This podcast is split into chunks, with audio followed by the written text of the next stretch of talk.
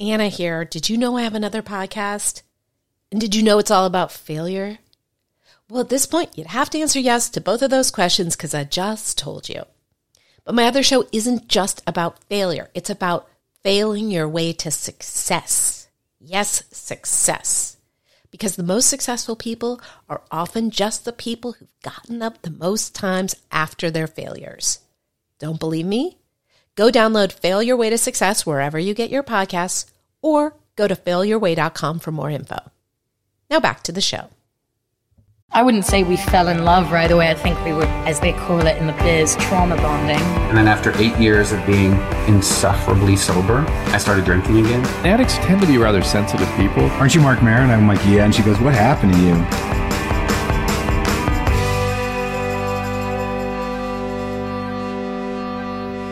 Hi there. Welcome to Light Hustler, podcast about sharing your dark to find your light. If you want to know what that means, if you want to know if you should be someone doing that, go take the quiz. Just go to lighthustler.com slash quiz.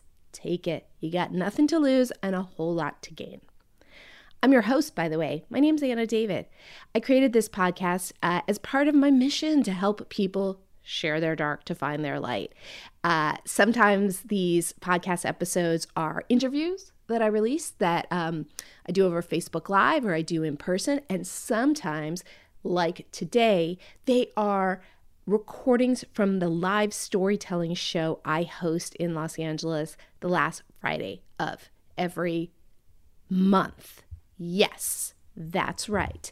So today is a special treat because well, it's sort of a long story with this girl that I don't need to get into, but it's somebody that I was connected with years ago, and she's basically me. She's just um, younger, significantly, and possibly funnier.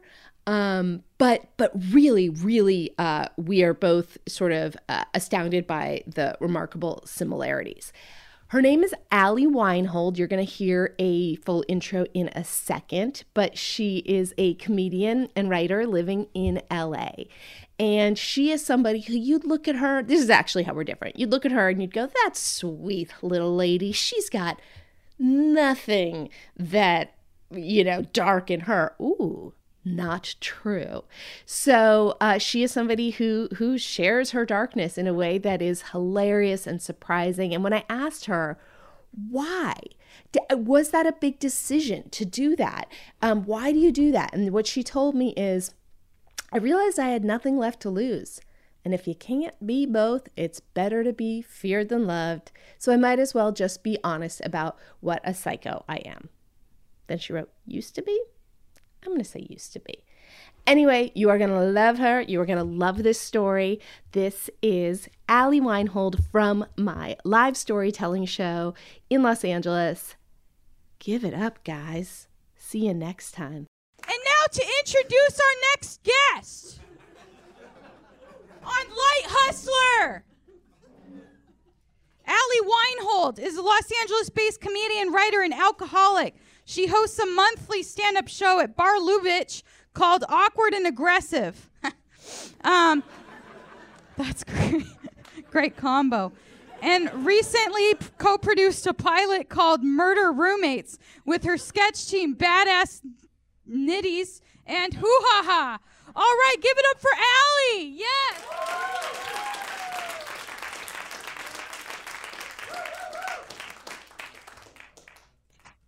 I'm Allie. I'm an alcoholic. like very much regretting wearing a crop top right now, but nothing happens in God's world by mistake. So it's meant to be. Um, on my way here, I got pulled over at like a DUI checkpoint. Did that happen to you too?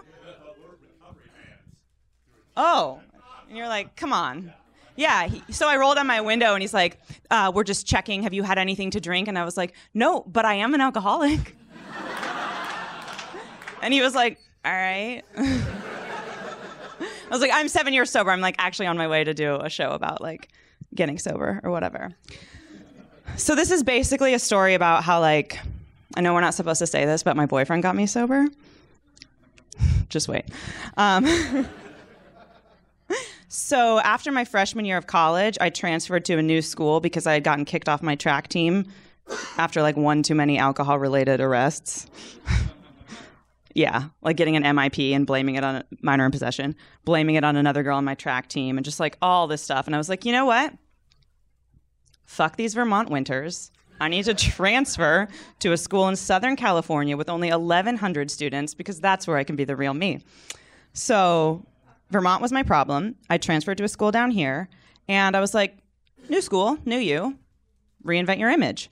So I told everybody that I was like from a family of tie dye wearing hippies that drove a Volkswagen bus, and my mom's French, and like I've never tried alcohol before. And like none of these are remotely true at all. Obviously, I also cut my own bangs just to give you guys like perspective of where I was at psychologically. Um, I'm like this close to cutting my own bangs again right now, so it's like. I'm like sweating about how much you guys are laughing. Everyone in my life is like, please don't do it. And I'm like, okay. we'll see. Anyways, so like things were going well at my new school, even though I had really weird hair and was lying to everybody. Um, and then I met like the man of my dreams. He was like absolutely perfect. His name was Evan. He was on the lacrosse team. He was an econ major, which is like the perfect amount of douchey for me. so I was in. Um, best of all, he thought it was so fun to get me drunk because, like, I was new to it. I know. So amazing. Until, like, I don't know, about five or six months in, he started to really express concern and, like, get weird and be like, I think you have a drinking problem. And I was like, um, I think you have a not loving me enough problem. Because like if you were a better boyfriend, I wouldn't be so unhappy. And like if you didn't have to go to lacrosse practice every morning, then I wouldn't have to drink alone before breakfast. you know? Like if you paid enough attention to me, I'd be fine. I wouldn't feel so awful about myself and I wouldn't have to drink all the time. So like get it together. you know? You basically I was like I need I need oranges from you, dude. That's what it was. I was like, You have the power to fix me. I don't, and I need you to do it. Instead, he broke up with me, which I did not handle well. Understandably. He was my only chance at being all right. Um, so he broke up with me, and I was very upset. But then he started to send me like these really weird mixed messages. You know how guys are. Yeah. So he would like not answer my phone calls and get angry when I showed up at his work.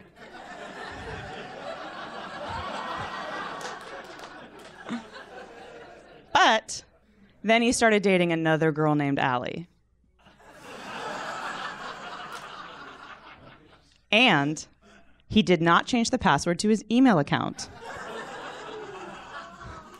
So I was like, I hear you. I want to get back together too.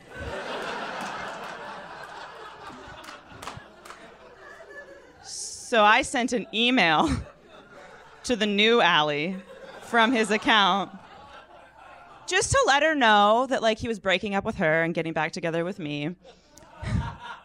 they were physically together when she got that email.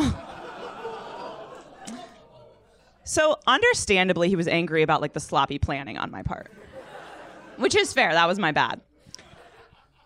Luckily, though, I was back on his email a few days later, and I noticed that he had. if he didn't want me back, he should have changed the password. so I was back on, and I noticed that he had starred an invitation to his sister's birthday party in Long Beach.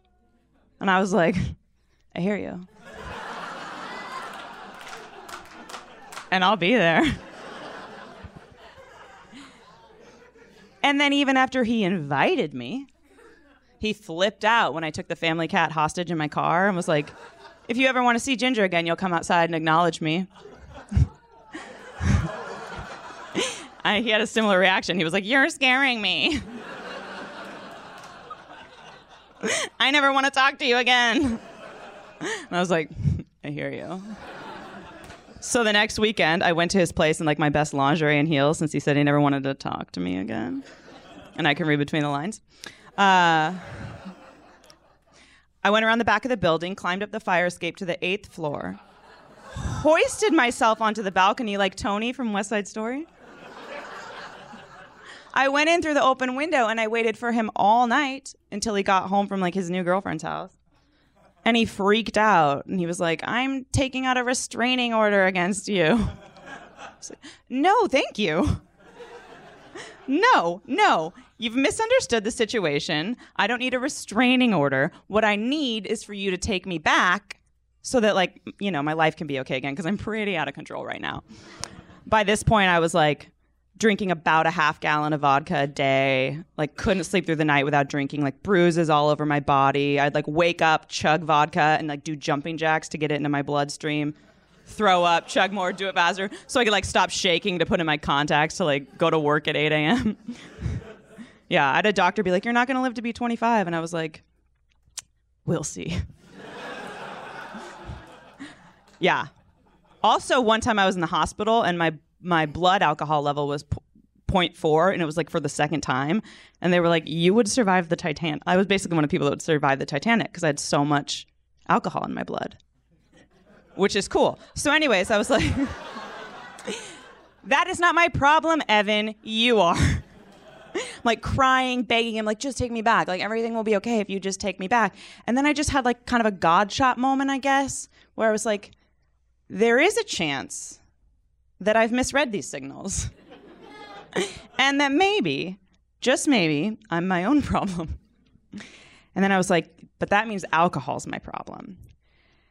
And that was worse than Evan being my problem because Evan, I was like, there's, it's possible that I could get him to take me back. And at that point, I was like, it is not possible for me to stop drinking. I tried so hard. Like, I have all these like, like really drunk handwriting journals from back in 2008, 2009, where I'm like, tomorrow I'm going to stop drinking. Like, I tried so hard, couldn't do it. So, in my mind at the time, this is so dark. I'm going to try and make it funny. Um, haha. I.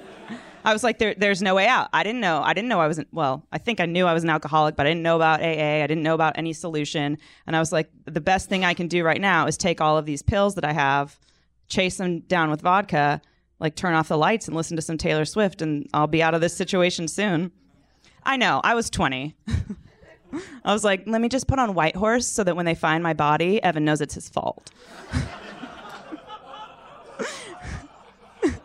Is that like more than alcoholism? Sometimes I'm like, outside issues. Anyways, my mom called me. And uh, I never answer her phone calls, especially not at that point. I do all the time now, but I didn't usually then. And for some reason, I answered it and told her what I did. So then, like, campus security broke into my dorm, and I left on a stretcher in an ambulance, and I was in the ER and then the ICU my dad came down and like packed up my dorm and took me home. And then I went to treatment. And then I got sober. And now I'm sober. So everything's okay. but basically, in a way, my boyfriend got me sober, you know? Because, like, if it weren't for him telling me he was going to take out a restraining order against me, who knows how much longer I would have kept up that charade. So, really, I feel grateful to him and I wish that there was something I could do to be like, thank you so much. But he has actually taken out a restraining order against me. so legally, I can't do anything to thank him. So I just like respect his wishes and wish him well from afar. And I don't really know anything about what he's up to today, except that he lives in San Francisco. on Fulton Street, like right by Golden Gate Park. With his girlfriend Marissa, and they have like this adorable black lab named Harvey. so cute. He also became a vegetarian in 2015. And he went to Thailand last August for his half brother's wedding. And he ran his first 10K in November. But that's it. That's all I know. Except for that he did get promoted on Tuesday. And also, Marissa, his girlfriend, is out of town this weekend for her best friend's bachelorette but his mom's going to be in town, so. Also, we got into like a little fender bender this morning, but his car's fine.